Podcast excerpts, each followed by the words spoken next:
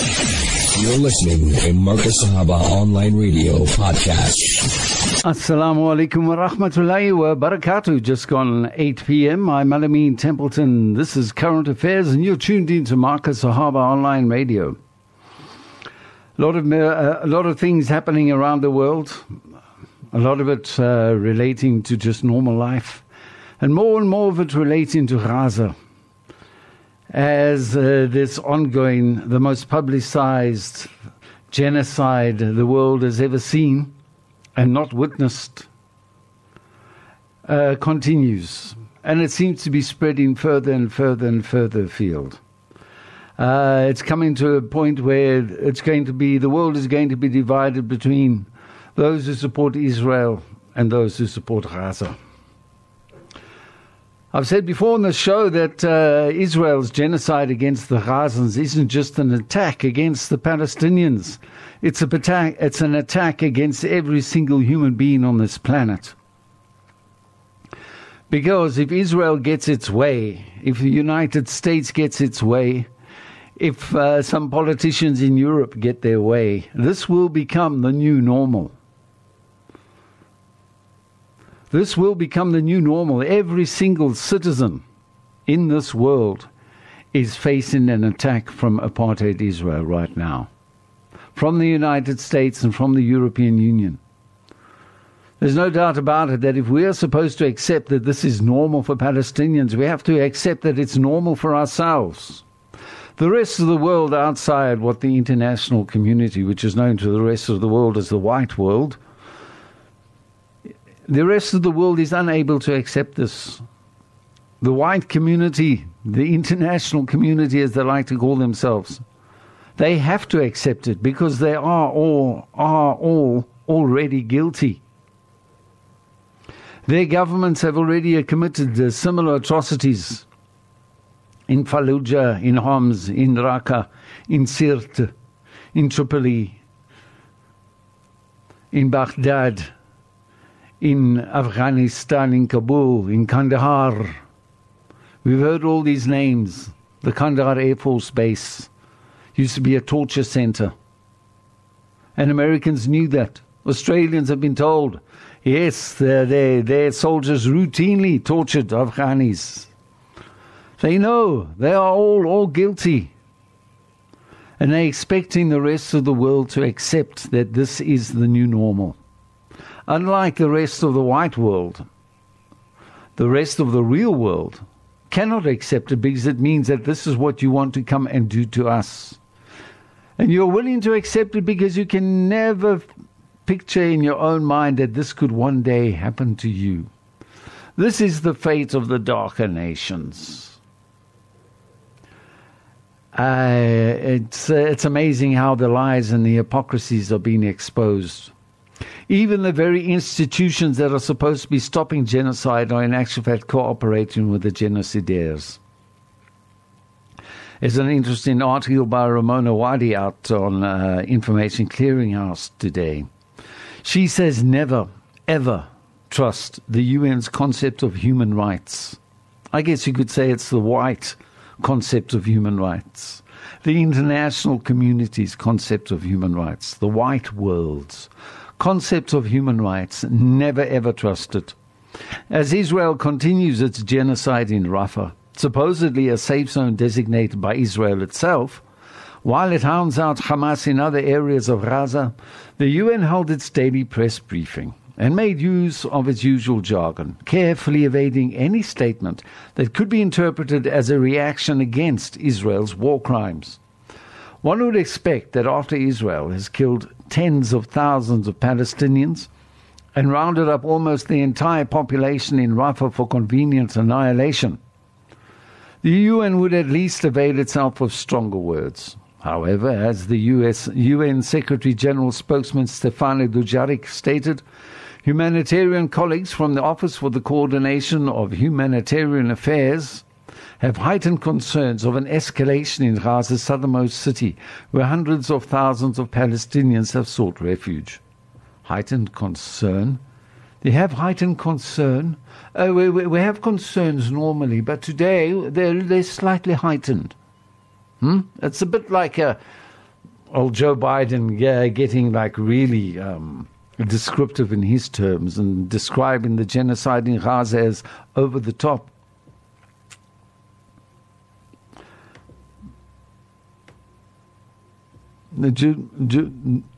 Dujarric said in response to a question uh, in the press conference regarding the situation in Rafah, we saw again Palestinians being killed yesterday. What we need is a humanitarian ceasefire. The UN Secretary General feels it's extremely important to have this humanitarian ceasefire. We also saw yesterday the release of two Israeli hostages, which we very much welcome the fact that these two have regained their freedom. And it's important to see the immediate and unconditional release of all remaining hostages. Palestinians are being slaughtered by Israel, and the UN annihilates their presence, even from statements that should deal with the genocide they're living and dying through. The Israeli hostage situation has been used as a diversion, not least from the fact that Hamas proposed a plan which Israel rejected outright.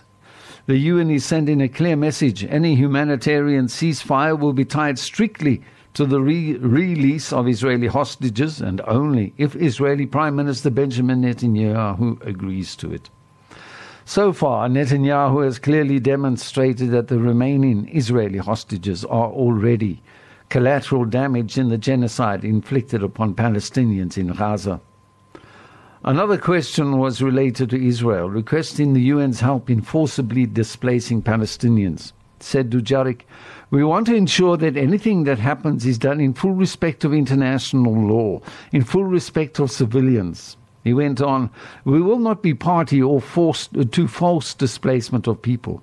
And he's wrong on both counts.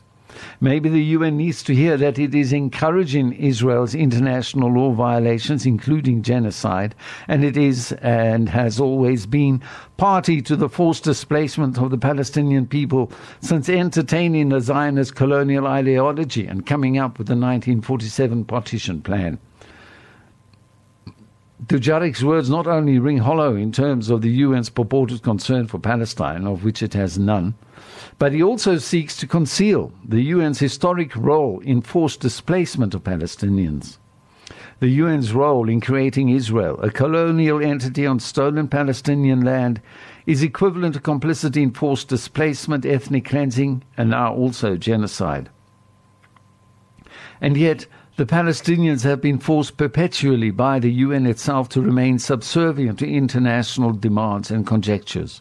From Israel's establishment and subsequent international recognition to the defunct two state compromise, the result Palestinians have been forced to reap is their own annihilation with the full blessing of the UN. Any official or entity asking Palestinians to abide by international law has always been a hypocrite. At this stage, anyone advocating for less than a permanent ceasefire full recognition of the Palestinians' right to, anti colonial resistance and their full political rights to their land and liberation would do better to remain silent. The colonized have a right to defend themselves against the colonizer. It's time the UN should get that. So in America, how are such blogs going down? Are the uh, the weak need a congressman, uh, always bowing down to Israel. Well, there was a very weak-kneed uh, congressman who walked through uh, through Congress uh, just yesterday and was was confronted by protesters. His name is Brian Mast. He's a very weak-kneed guy because he had his legs blown off, I think, in Iraq.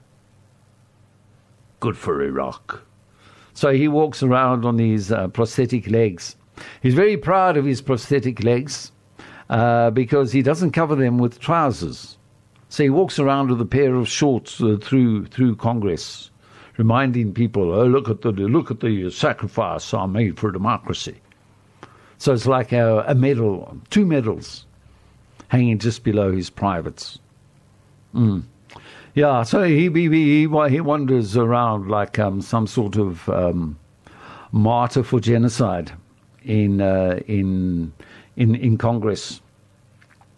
And while he was walking through, he was confronted by protesters who wanted to know what he was going to do about the genocide in Gaza. So let's uh, let's go through that uh, little interaction, shall we? A Republican representative believes that Palestinian babies are not innocent civilians, but are terrorists who should be killed. Mm. You can see that having his legs blown off has really given this guy a big heart. Florida Representative Brian Mast made the horrifying comment when confronted by Code Pink protesters outside his office. In a video, Mast can be seen calmly telling the demonstrators it would be better if you kill all the terrorists and kill everyone who are their supporters.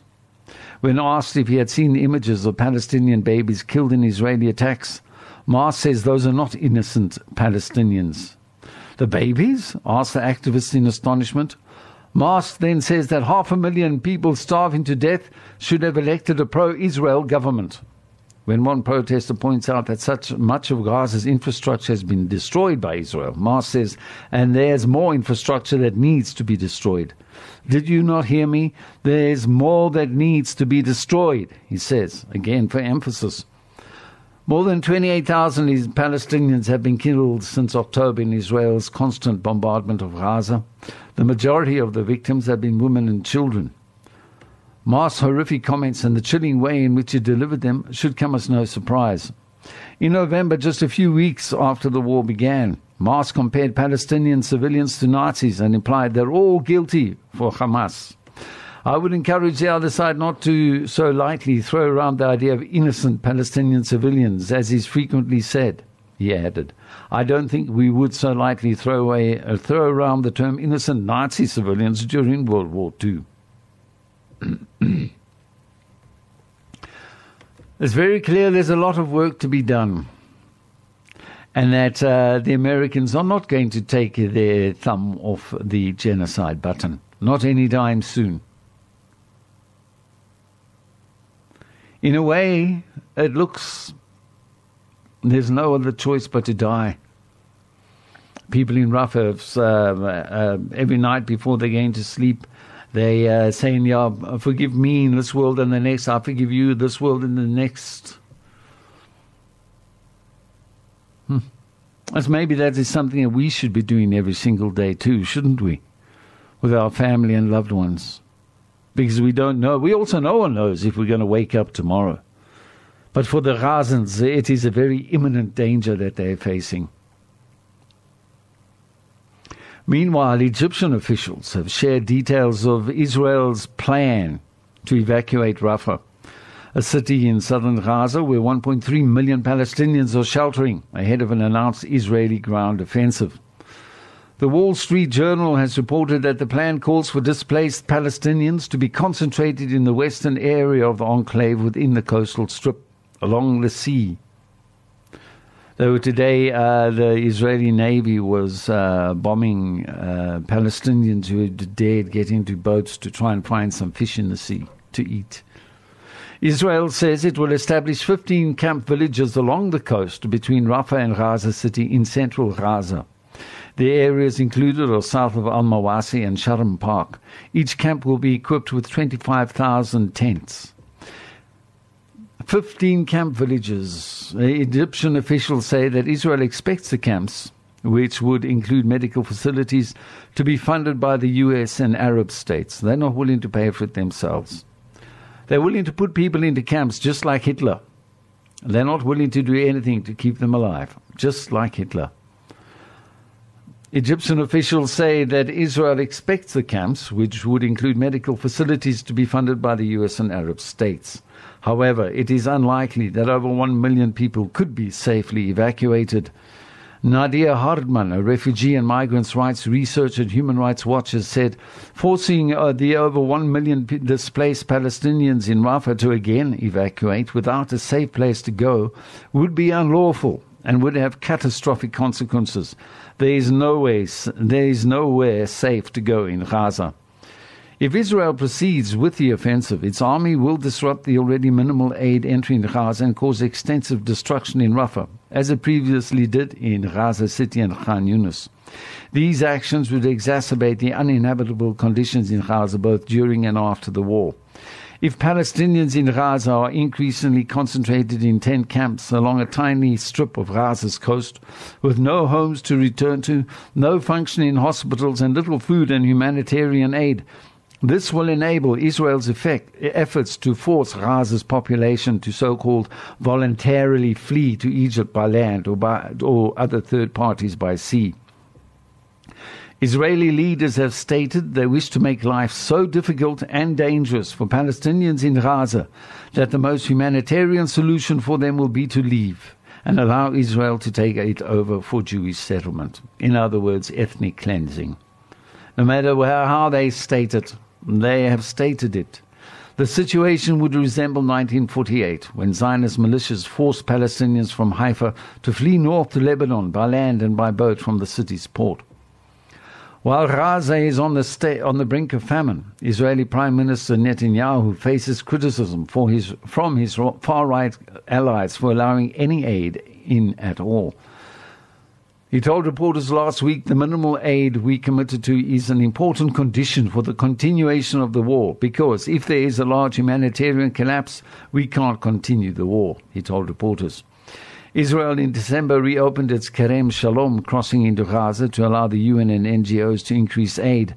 However, right wing protesters have repeatedly blocked humanitarian convoys at the crossing, and the Israeli army has not taken any action to remove them, as they are compelled to do according to the ICJ judgment.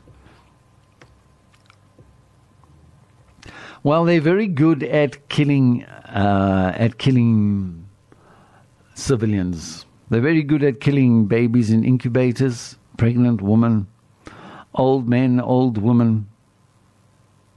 They're very good at that. But how would they line up in a full scale, full blown war? Well, uh, the only danger of a full scale war, a full blown war that Israel could find itself entangled with, would be one with Hezbollah. So, of course, the Israelis being Israelis, not liking death, not liking fighting against real men, against real soldiers, are very worried about the concept of uh, crossing the northern border and trying to take on Hezbollah. Not after Hezbollah threw them out of Lebanon, when was it? In 2004, 2005. Well, they've got Reichman University in Herzliya a suburb of Tel Aviv. Uh, does that Herzliya, Herzliya name ring a bell? Yes, Herzliya High School in uh, in Cape Town has been accused of churning out um, stormtroopers for Nazi Israel's genocide, regularly bringing people from the IDF to come around and cheerlead the, the kids. Yeah, Herzliya in Tel Aviv, suburb of Tel Aviv. Well, they went. They went and they did a three-year study, a really exhaustive study. They uh, they spoke to hundreds of military experts. They spoke to generals. They spoke to lieutenant colonels. They spoke to politicians and cabinet ministers.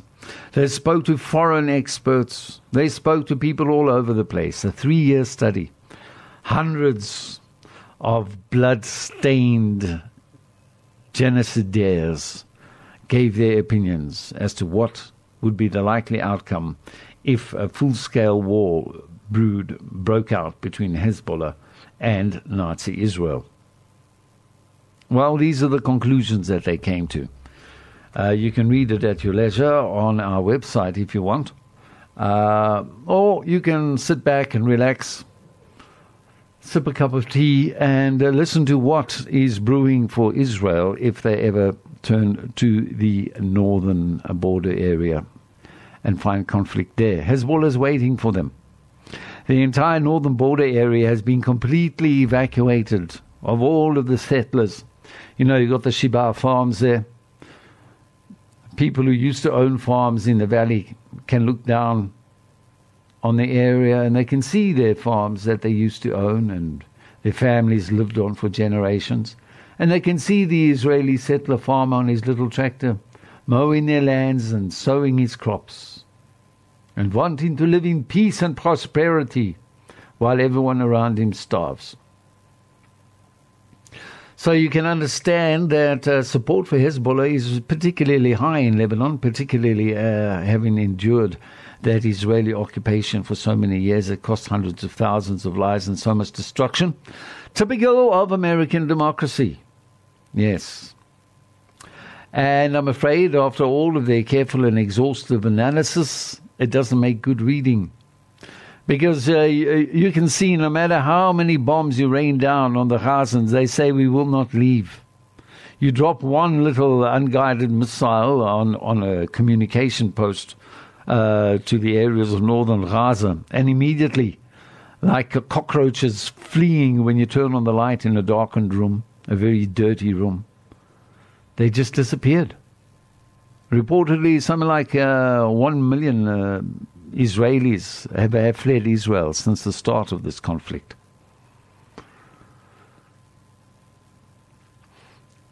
Hmm. Yeah, open conflict between Israel and Lebanon's Hezbollah will be the most devastating war the Nazi state has ever experienced since its blood stained inception. An exhaustive three year study says. The report from Israel's only independent university, Reichman University in Tel Aviv, was drawn up by hundreds of experts and is probably the most exhaustive interrogation of Israel's readiness for a real war.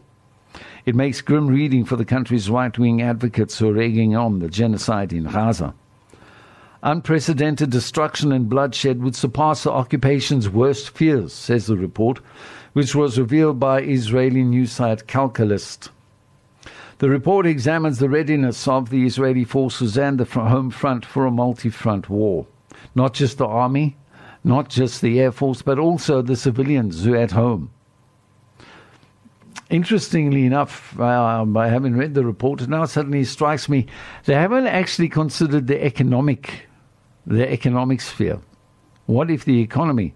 Who's going to keep the economy running?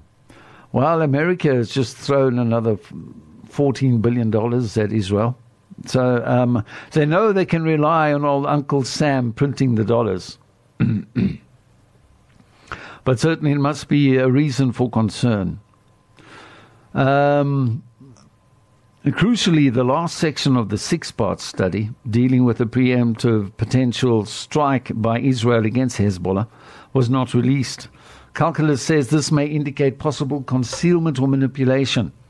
The report has been presented to senior Israeli officials, including former Prime Minister Naftali Bennett, Security Minister Moshe Yaalon, and former Chief of Staff Aviv uh, Kochavi. Oh, Kochavi. Kochavi. The report suggests that the war will be overwhelmingly intense, with Hezbollah launching opening barrages of between 25, 2,500 to 3,000 missiles a day this would include inaccurate rocket artillery and high precision long range missiles. Hezbollah uh, would also unleash massive salvos on specific areas like strategic mili- military bases or cities in the key Gush Dan region. The relentless assault is projected to persist day after day, extending over three weeks. The report warns the resulting destruction will be unprecedented accompanied by thousands of casualties on both the front line and among Israeli settlers, sparking panic and disarray. One of Hezbollah's primary objectives will be to undermine air defense systems. Precision ammunition and low flying aerial devices, including drones, gliders, and cruise missiles, are expected to target Iron Dome batteries. The Iron Dome is, of course, uh, that so called protective shield that is supposed to shoot down incoming rockets. Now, Hezbollah produces um, its its rockets for less than a thousand dollars a rocket, but the missile needed to shoot down uh, that cheap little rocket costs over two million dollars. Uh, and of course, they're much bigger, they're more complicated, they take more room to store, and uh, so you can only have a limited stock on hand. Hezbollah, I mean, uh, Hamas has shown uh, very, very clearly in, in, in this attack. That firing thousands of those small little missiles through quickly uses up all of the defenses, all of the missile defenses that Israel, that Israel has at its disposal. And if, uh, if um, Hamas had had bigger missiles available, Israel was, for a while, completely defenseless until more missiles were shipped in from the United States. Um, uh, the Israeli occupation could then be exposed to thousands of rockets and missile attacks without a defensive mechanism, says the report. Simultaneously, Hezbollah aims to sabotage the Israeli Air Force and limit its capabilities with heavy precision missiles directed at takeoff runways to hinder repair efforts and aerial offensives. Offensives fire will target hangars storing military aircraft and precision missiles with explosive warheads They'll strike sensitive infrastructure, including power stations, electricity related facilities, desalination plants, and transportation facilities in Haifa and Ashdod. The report warns uh, a swarm of dozens of suicide drones flying at very low altitudes would target critical assets within occupied Palestine. These include weapons facilities, emergency storage facilities for the Israeli occupation forces, and hospitals that would be needed for the unprecedented casualties that would be incurred. I wonder if they would target hospitals, but I suppose the Israelis think everyone thinks like them. Critical transportation infrastructure, communication channels, and sites related to government ministries and local authorities are expected to face widespread cyber attacks, posing a serious risk of disrupting the economy. Chaos is expected to escalate as Hezbollah sends hundreds of fighters from the Radwan force, the Ridwan force, into Israeli territories to gain control of settlements along the border area with Lebanon and strategic military sites in the northern region. This would force the Israeli army to divert its troops from Lebanon to counter the imminent threat. The Israeli public is anticipated to face challenges in receiving updated and reliable information about the unfolding situation, leading to a loss of trust in official sources. Says the report on a potential open war between Hezbollah and Israel, the potential for panic and fear is expected to intensify due to the significant number of casualties, extensive damage, disruptions in power and water supply, delays in the arrival of rescue and relief forces, and difficulties in obtaining food and medicine. Hezbollah plans to exacerbate panic and confusion through the continuous psychological warfare being waged on social media networks to deepen internal divisions. These, uh, those seeking to escape, may discover that air links with the world have also been severed. And Hezbollah will not be alone, the report warns. Resistant factions in Syria and Iraq, Hamas, and the Palestinian Islamic Jihad in Gaza, as well as Ansar Allah in Yemen, are expected to contribute to a violent and extensive upheaval.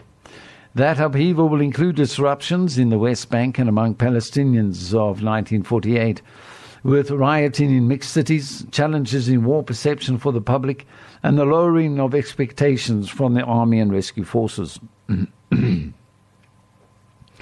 The report concludes by warning the Israeli Air Force and intelligence formations might not prevent the majority of missile strikes from reaching occupied Palestinian territories. Similarly, the assumption that extensive attacks on Lebanon would force Hezbollah to cease fire is expected to be very inaccurate. Another report in late January saw experts admitting Hezbollah possessed the capability to launch about a thousand missiles at Tel Aviv within a two hour operational window. The report suggests that some of these missiles will be precision guided, while others will be directed towards the skyscrapers in the city. Israeli officials have admitted that the Lebanese resistance, Hezbollah, had succeeded in emptying the settlements in northern occupied Palestine without the use of any force. They knew they could rely on the cowardice of the Israelis. According to the officials, the Israeli occupation forces commander of the northern region has received instructions not to escalate confrontations with the Lebanese resistance. That's because uh, the Israeli army knows that they cannot wage a war on uh, Hamas on the east and the south and uh, open up a second front in the north. Well, that all makes for rather sad reading coming out of Shams, doesn't it? Well, I'm afraid, you know, the misery continues even further afield. So, um, you know, this is kind of like reminding me of the days when I was at the Star, when we were covering the township wars in the 1990s. The editors and the sub editors, all of them were white to a man and the occasional artificial woman, uh, were forever trying to stop our stories getting into the paper. Uh, the editor Peter Sullivan would uh, would routinely say things like, "Ah, oh, you know, people are getting are getting struggle fatigue." You know, they like to use words like that. People are getting struggle fatigue. There's just too many too many um, grim and death stories on the on the front pages. We need to we need to lighten up the newspaper so that people will continue buying the Star. You know, so uh, you would go into a township and risk your life uh, in order to bring back a story. You'd go cover a protest march, you'd go cover a funeral.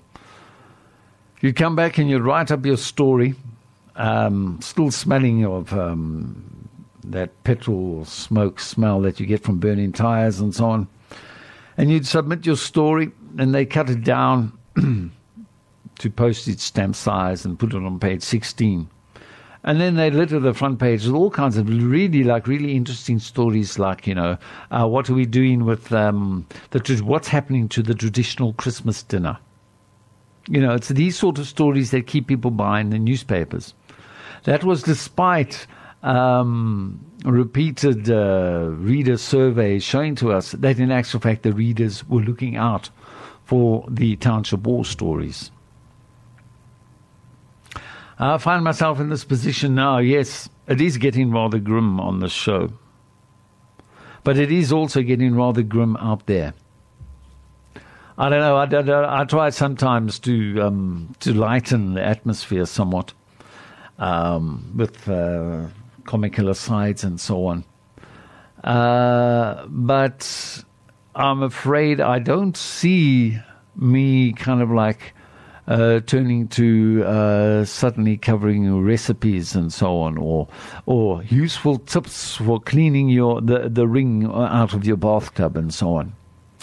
Um, I, I can't see myself turning to that kind of stuff. Maybe if I'm forced one day. Uh, and, and, and, you know, I, I don't see Mufti AK coming along and making such a request either. So I'm afraid um, it's uh, we, we, we're going to be welding ourselves to uh, this grim trail of destruction for quite a while. I'm afraid. And that gr- grim trail of destruction uh, continues across the Red Sea and it's unfolding in Sudan, where the world's biggest humanitarian crisis is now unfolding. It's funny, they used to describe Yemen like that uh, the world's uh, might not be the world's biggest humanitarian crisis, but the world's most concentrated uh, humanitarian crisis continues unfolding in Gaza. But the biggest one is undoubtedly in Sudan.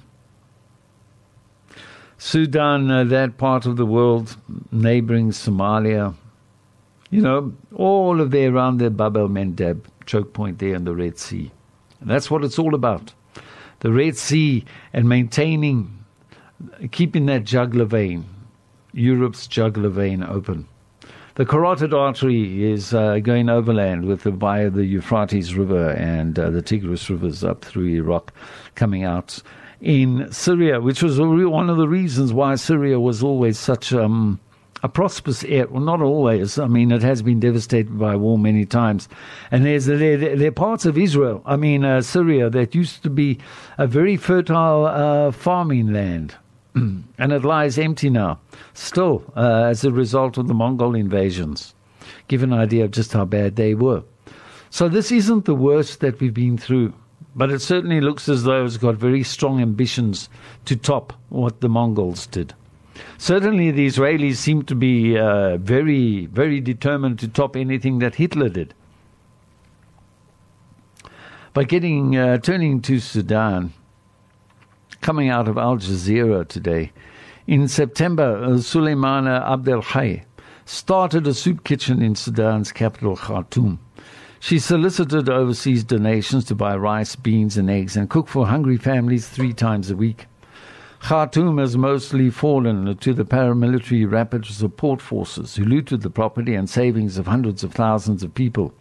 In Abdel Hay's neighborhood, many Sudanese fell into poverty and relied on her meals to survive. When we started, about 70 people would come to us for food from several neighborhoods, Abdul Hay said. Eventually, we started to see more than 200 people coming each time we cooked. Ten months into Sudan's civil war between the RSF and the Sudanese army, the country is facing acute hunger. Aid groups and famine experts is facing acute hunger. Rather, sorry. United Nations estimates that about 18 million people are facing emergency levels of hunger, double the figure from last year. 18 million people. 18 million people. A recent internet blackout across the country compounded the crisis by suspending money transfers, which the diaspora relies on to support loved ones in the country. As famine looms, aid agencies are calling for $4.1 billion in funding to avert a catastrophe in Sudan and countries hosting Sudanese refugees. Even if the hunger levels stay where they are, hundreds of thousands of children will die next year. By next year, said Alex de Waal, an expert on famines and the executive director of the World Peace Foundation. He says uh, uh that's what a year long emergency for millions of people will cause. Malnourishment is already affecting millions of people in Darfur, according to Doctors Without Borders. You see, I, you see, the people who are responsible for ensuring that the genocide continues are all over the genocides. Like the UN. No, we're here to help. No, you're not. You're here to facilitate. It's like America uh, like that American uh, politician who you know spoke to the Arabs in Dearborn, Michigan, say no, no, no, we uh, we really feel for the Palestinians while they're exporting the bombs to blow up the Palestinians. No, we real feel for you guys. They're there for, to facilitate. Doctors Without Borders. I know, I know. You know, I've uh, I've known so many activists in my life, uh, especially during the nineties. You know, you you got in you you got to recognise the really friendly and helpful British man. You know, oh, really got to you know, oh, no, they we're really on your side. We're really on your side, but they're not. They're not on our side. They're not on our side. Médecins Sans Frontières. I know people say, look, they're in Gaza. No, Médecins Sans Frontières doesn't exist. It's just a corporation. It's a it's a made up entity. You can go and look in the law; it'll tell you it's an artificial person.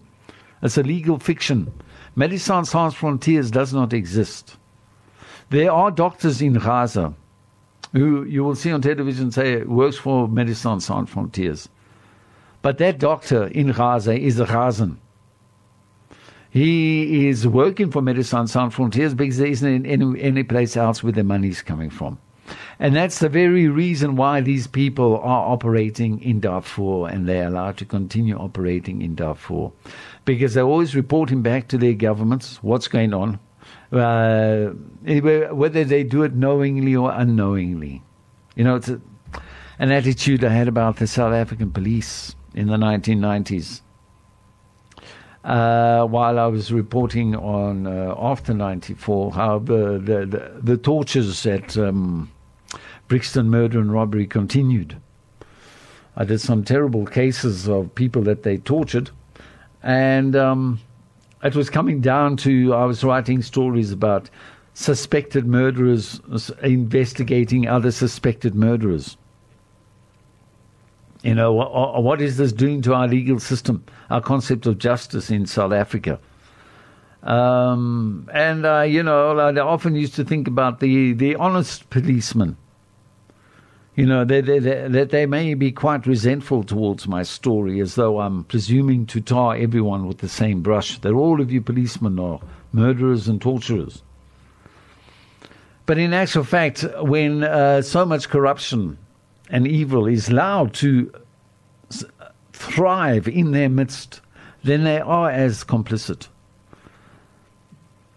And so, you know, I, I know that there will be people who will work for Médecins Sans Frontières, for um, Amnesty International, for Oxfam, for um, the World Food Program, and so on. They say, What do you mean? We work hard and we are dedicated and we have saved many lives.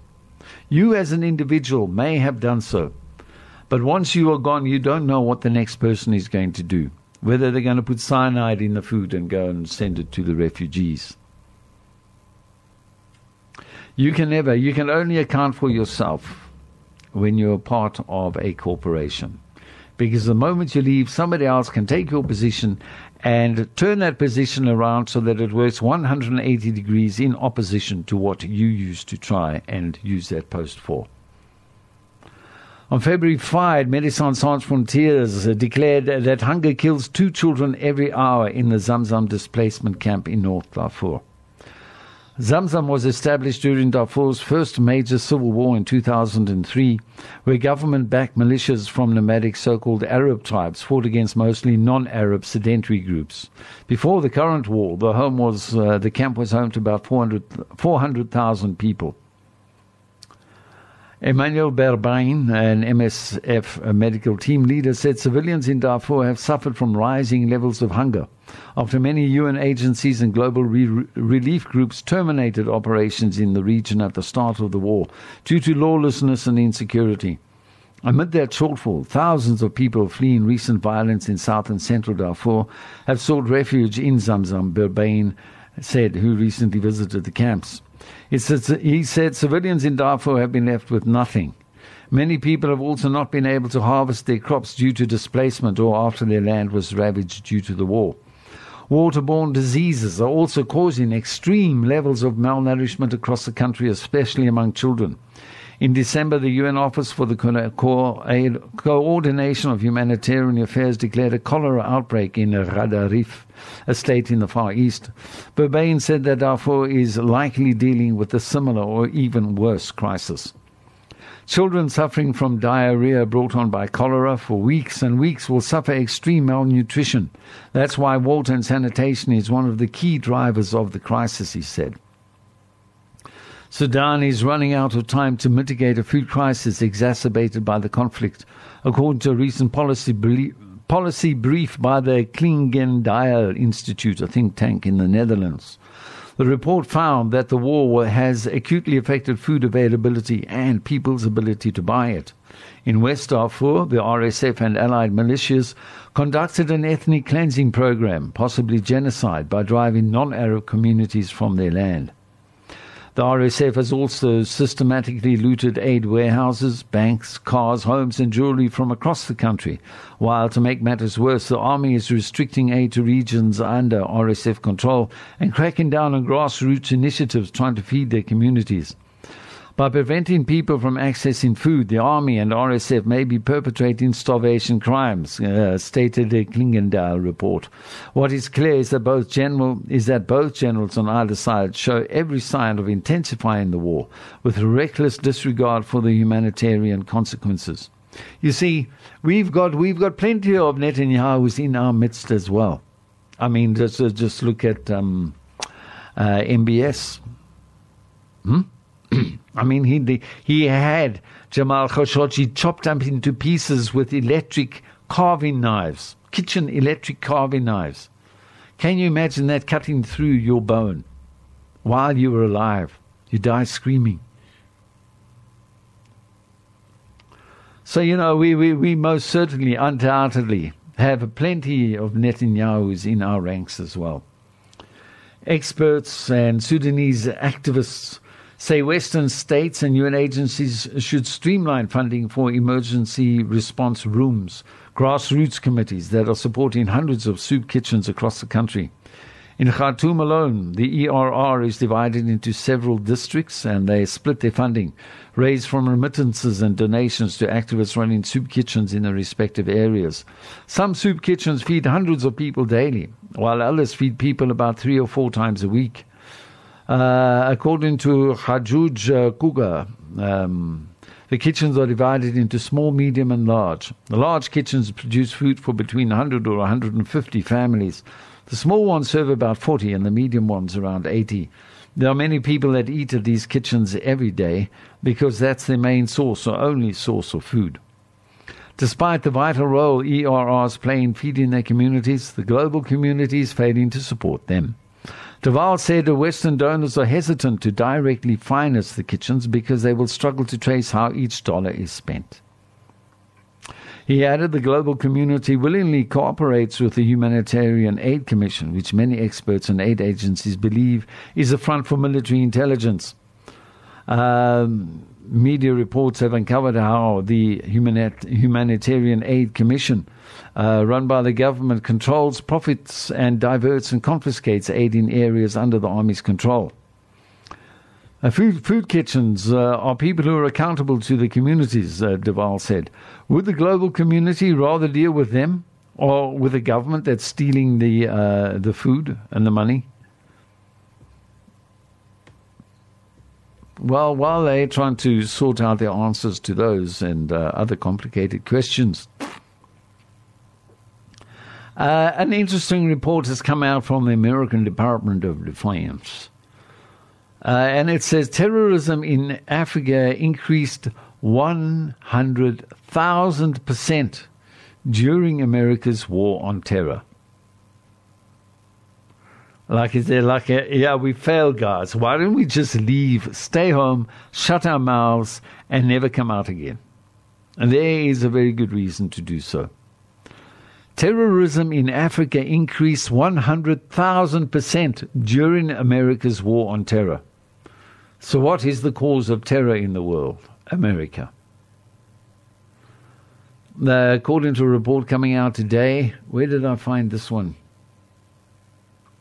I think I got this off um, The Intercept. The Intercept. A new Department of Defense report indicates, says The Intercept, that violence on the continent today is far worse than when the U.S. military went in to help. Deaths from terrorism in Africa have skyrocketed more than 100,000% during the U.S. war on terror, according to a study by the Center for Strategic Studies, which is a Pentagon research institution. The Pentagon, of course, is that huge, big five sided building that uh, apparently uh, a jumbo jet flew right into, blew up, made a huge, big hole in it, and then the jet completely disappeared. It's an amazing building, that building. Uh, and in that building, a new study by the Center for Strategic Studies says that they are completely useless terrorism skyrocketing 100,000% while you're trying to crack down on it. These findings contradict claims by U.S. Africa Command, known as AFRICOM, that is thwarting, supposedly thwarting terrorist threats on the con- continent and promoting security and stability. Throughout all of Africa, the State Department counted a total of just nine terrorist attacks in 2002 and 2003, resulting in combined casualties of 23. At that time, the U.S. was just beginning a decades long effort to provide billions of dollars in security assistance train many thousands of African military personnel, set up dozens of outposts, dispatch its own commandos on a wide range of missions, to create proxy forces, to launch drone strikes, and even engage in ground combat with militants in Africa.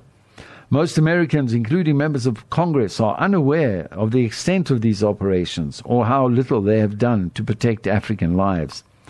Last year, fatalities, fatalities from militant Islamic violence in Africa rose by 20%, from 19,412 in 2022 to 23,322 in 2023. So it went from 19,000 to 23,000 in just one year. That's an increase of uh, 4,000. And that and it has now reached a record level of lethal violence. And I will tell you what that most of that violence that is being caused by American jihad, or I suppose you could say Paris jihad. Um, the main cause of ISIS is America, not Islam. America is created ISIS, called on the UAE to come uh, to come into the fight to put some skin in the game, as Hillary Clinton liked to put it. Uh, so uh, the 23,300 uh, victims, fatalities from so-called Islamist violence, it's more likely uh, Pentagon violence, represents almost a doubling in deaths in deaths since 2021, and 101.300 percentage jump since 2002. For decades, U.S. counterterrorism efforts in Africa have been centered on two main fronts Somalia and the West African Sahel. Each saw significant spikes in terrorism last year. U.S. Special Operation Forces were first dispatched to Somalia in 2002, followed by military aid advisors and private contractors. More than 20 years later, U.S. Tro- troops are still conducting counterterrorism operations there, primarily against the Islamist militant group Al Shabaab in Somalia. To this end, Washington has provided billions of dollars in counterterrorism assistance. Uh, according to a, a war costs of war project at Brown University, Americans have also conducted more than 280 airstrikes and commando raids there and created numerous proxy forces to conduct low profile military operations.